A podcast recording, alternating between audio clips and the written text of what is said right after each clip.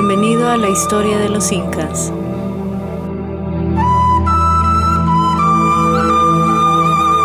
Episodio 28. Vida provincial.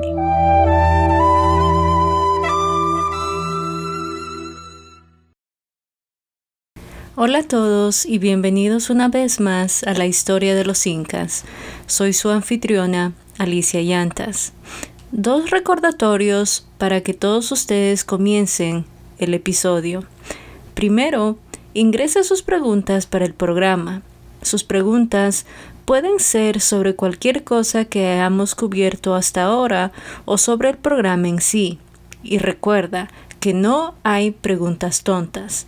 Si está confundido sobre un tema o necesita más aclaraciones, pregunte. El segundo recordatorio es seguir el programa en las redes sociales. Tenemos una página de Facebook y un identificador de Twitter arroba Incapodcast. Y en este momento he estado retuiteando mucho del Instituto de Arte de Chicago, Arte de las Américas. La cuenta es un bot que tuitea fotos de sus colecciones y tienen cerámica, textiles y más de todas las culturas y grupos en los que nos hemos centrado. Si tienes Twitter, te sugiero que sigas ambas cuentas para que no te pierdas nada. Así que ahora mismo estamos en medio de los incas, expandiendo rápidamente su territorio. Y quiero decir rápidamente, Tupac Inca Yupanqui ya ha cubierto una gran cantidad de terreno y ha expandido el imperio hasta casi su extensión norte. Y no ha terminado. Todavía tenemos mucho camino por recorrer antes de que Tupac termine sus conquistas. A pesar de esto, creo que ahora es un buen momento para discutir cómo se gobernaron estos nuevos territorios y grupos. Y haremos esto comparando cómo dos grupos rivales recibieron un trato muy diferente bajo el Inca.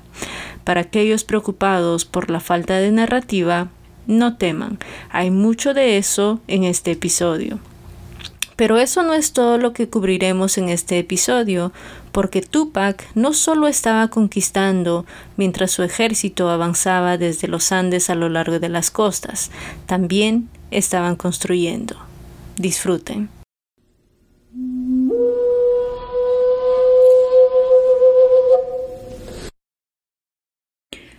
Aunque podemos decir con certeza que Pachacútec era Zapa Inca en este momento, se debate cuánto poder se compartió realmente entre él y su heredero. Existe esta teoría de que Pachacútec y Tupac en realidad co-gobernaron en este punto, y tal vez haya algo de verdad en esto.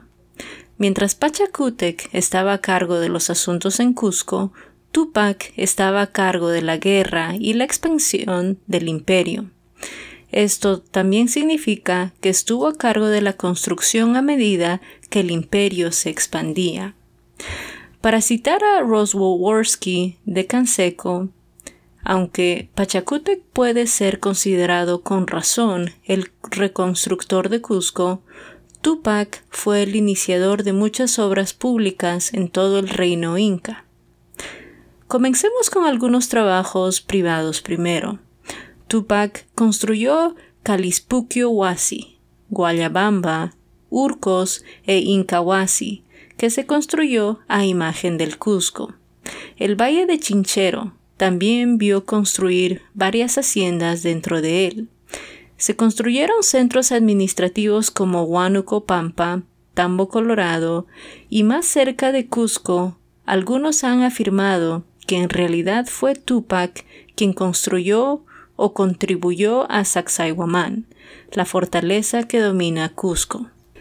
Aunque todavía no hemos cubierto sus conquistas en Collasuyo, Tupac vería construido el santuario de la luna en la isla de Coati, así como el santuario del sol en la isla de Collao, ambos situados en el lago sagrado Titicaca. Finalmente, Tupac ordenó construir la carretera costera de Capacnán, lo que facilitó aún más el crecimiento del imperio. Por supuesto, estos no están en orden cronológico y tampoco fueron los únicos proyectos de construcción. A medida que los ejércitos incas marchaban sobre los Andes, se construyeron otros centros administrativos y coricanchas para facilitar el gobierno inca y difundir la religión inca. Hablemos de gobernar en las provincias. Para recaudar impuestos en las provincias que venían en forma de mita y bienes, los individuos se organizaban de manera similar a los militares. A saber, el sistema decimal, un grupo de 10 respondería a un individuo, un grupo de 50 a un individuo superior, luego 100, 500, 1000, 5000 y 10000. Una vez más, estos números no siempre eran exactos, pero todos tenían alguien ante quien responder y los jefes de estos grupos eran responsables de recaudar este impuesto o tributo de las personas que supervisaban. Se esperaba que ciertos grupos produjeran ciertos bienes. Grupos serranos que tenían llamas aportaban lana o carne. Los grupos costeros pueden enviar peces o conchas, como el sagrado Spondylus. Se recolectaron bienes agrícolas de todo el imperio. Muchos de estos bienes llegarían a las colcas para ser almacenados, pero primero serían contados a través de los Kipukamayoks, que eran los contadores del imperio, haciendo un seguimiento de todos los bienes en Kipus que se informaban al Inca. Para mantener a los grupos bajo control, Inca no estaba por encima de tomar rehenes si era necesario. Estos rehenes podrían venir en forma de huacas locales, que luego serían transportadas de regreso a Cusco. Hacer esto obligaría a los miembros del grupo a viajar a Cusco para rendir homenaje a su huaca, quedando bajo el asombro de la ciudad. Pero no todos los rehenes eran huacas. A menudo, los hermanos o hijos de los líderes locales eran llevados a la capital. Estos rehenes recibirían una educación adecuada en Cusco, aprendiendo quechua, adorando a Inti y, por supuesto, obedeciendo a sus señores incas. Pero profundicemos en la política inca que posiblemente tuvo el mayor impacto social en aquellos bajo el dominio inca, el reasentamiento. Ahora bien, la política de reasentamiento de grupos o individuos problemáticos no fue inventada por los incas, pero como muchas cosas, perfeccionaron el sistema.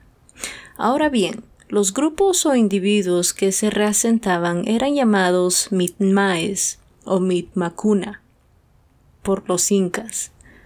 Estos mitmae fueron reasentados a cientos o miles de millas de distancia pero en muchos casos en lugares que eran ecológicamente similares a su tierra natal. La principal razón por la que los grupos fueron reasentados fue porque eran problemáticos o representaban una amenaza para los incas. Sin embargo, los Mitmae también se crearon por otras razones. El inca puede tratar de congregar especialistas en un área determinada para aprovechar mejor los recursos. Los grupos favorecidos por los incas pueden trasladarse a una área cercana para apoderarse de los campos o mejorar la tierra que acaba de conquistar. Veremos un ejemplo de esto entre dos grupos más adelante en el episodio. Finalmente, también se enviarían Mitmae a las zonas fronterizas para estabilizar el área en ocasiones y defender el imperio de las incursiones. Ahora, cuando los Mitaes se establecieron en una nueva área, no era como si estuvieran solos. El Inca quería hacer de los Mitmae miembros productivos del imperio, ya sea que los dos fueran enemigos anteriores o no. El Inca quería ese valor de producción de este grupo. Entonces, los Midmae fueron apoyados por el Estado hasta que los Midmae pudieron mantenerse por sí mismos. Pero el propósito de mover grupos, más allá de querer llenar las colcas, los grupos problemáticos a veces se dividían por completo. Y esto, obviamente, fue para interrumpir la continuidad de la gente y desconectar a los grupos de otros aliados. Luego, los Midmae eran enviados a áreas que estaban un poco desprobadas y en ocasiones estaban rodeadas por otros grupos que no siempre eran amigables con ellos.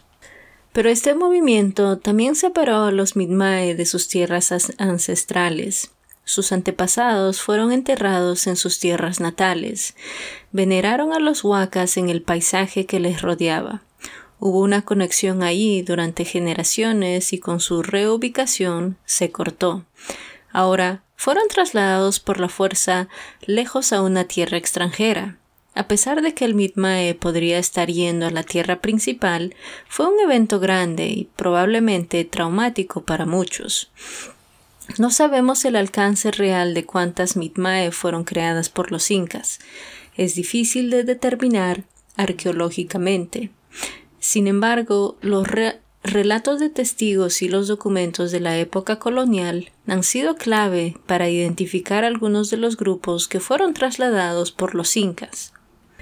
Para citar al arqueólogo Terence Dale Troy, políticas incas de uso del mitmae, cuando se combina con el ejército y los requisitos laborales de la mit'a, alteró el paisaje social en formas que habrían sido inimaginables para los pueblos indígenas de antemano.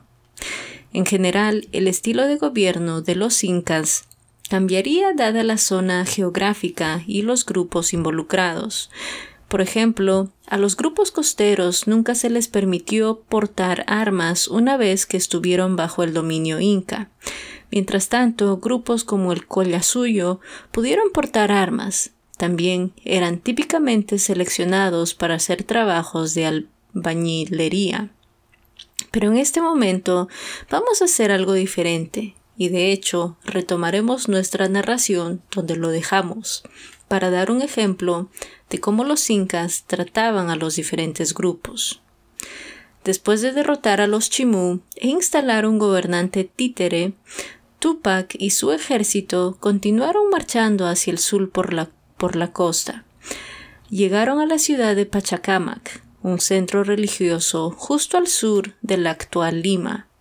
El centro se sometió al Inca y recibió bastante autonomía, aunque esto se debió más a que había un fuerte culto en la zona, que el Inca parecía no poder inclinarse para adorar a Inti. Y debo mencionar que la huaca de Pachacamac mide más de siete pies de altura y ha sobrevivido milagrosamente hasta el día de hoy, aunque ya no se encuentra en su hogar por mucho tiempo. Por supuesto, hay una imagen en el sitio web a. Después de traer a Pachacamac a la esfera inca, Tupac se dirigió hacia el este a través de los nevados pasos montañosos de Paraicaca. Volvió al camino y marchó a Cusco donde celebró sus últimas victorias. Ahora, Pachacamac no es el grupo en el que quería enfocarme, no es porque no sean importantes, lo son. Como dije, el sitio era un poderoso centro religioso, lo suficientemente poderoso como para que los incas les permitieran adorar a su deidad principal en lugar de Inti. Sin embargo, necesitábamos subirlos para llegar a estos dos grupos siguientes, los Chincha y los Guarco. Después de su visita a Cusco, Tupac partió nuevamente, pero se dirigió al sureste hacia Nazca. Recuerde que los diversos grupos de Nazca se fracturaron con la llegada de los Wari, y parece que nunca se unieron después de que el poder Wari decayó en la región. Entonces, cuando Tupac llegó a los desiertos de Nazca, fue bastante fácil para el ejército inca someter a cualquier grupo que se resistiera. Ahora, en lugar de dirigirse al sur, Tupac se dirigió al norte, a lo largo de la costa, hacia Pachacamac, para llenar el vacío que ahora existía. Durante la marcha hacia el norte, el Inca se encontró con los Chincha, justo al norte del valle de Pisco. No estábamos seguros si este fue su primer encuentro o no. Es posible que hayan sido contactados por primera vez por Capac Yupanqui, el hermano de Pachacútec, y este contacto pudo haber resultado en algún obsequio y mantener a la mamacona dentro del territorio chincha. Sin embargo, algunos dicen que esta fue la primera vez que el Inca y Chincha se encontraron, aunque sin duda habían oído hablar del uno al otro. Los Chincha estaban listos para resistir al principio, pero escucharon a los mensajeros de Tupac y consideraron su oferta, someterse al gobierno inca, adorar a Inti, proporcionar mita y decidieron someterse pacíficamente. Tupac inmediatamente se puso a trabajar en el área, construyendo un centro administrativo adecuado y carreteras. También construyó Incahuasi, otra hacienda y fuerte que se construyó a imagen de Cusco. Y puede ver algunas fotos de esta finca, otras fotos, así como el mapa del camino de Tupac en el sitio web. Pero Tupac no terminó de construir allí. También construyó Lima la Vieja y Tambo Colorado en el Valle de Pisco, justo al sur. Entonces, ¿qué obtuvo el Chincha a cambio? Bien por su pacífica sumisión, los Chincha fueron vistos muy favorablemente por el Inca, tan favorablemente que en realidad recibieron privilegios comerciales a los que los chimú se vieron obligados a renunciar después de su conquista. Esto significó que Chincha ahora podía comerciar con los grupos costeros ecuatorianos por Spondylus y otros grupos exóticos.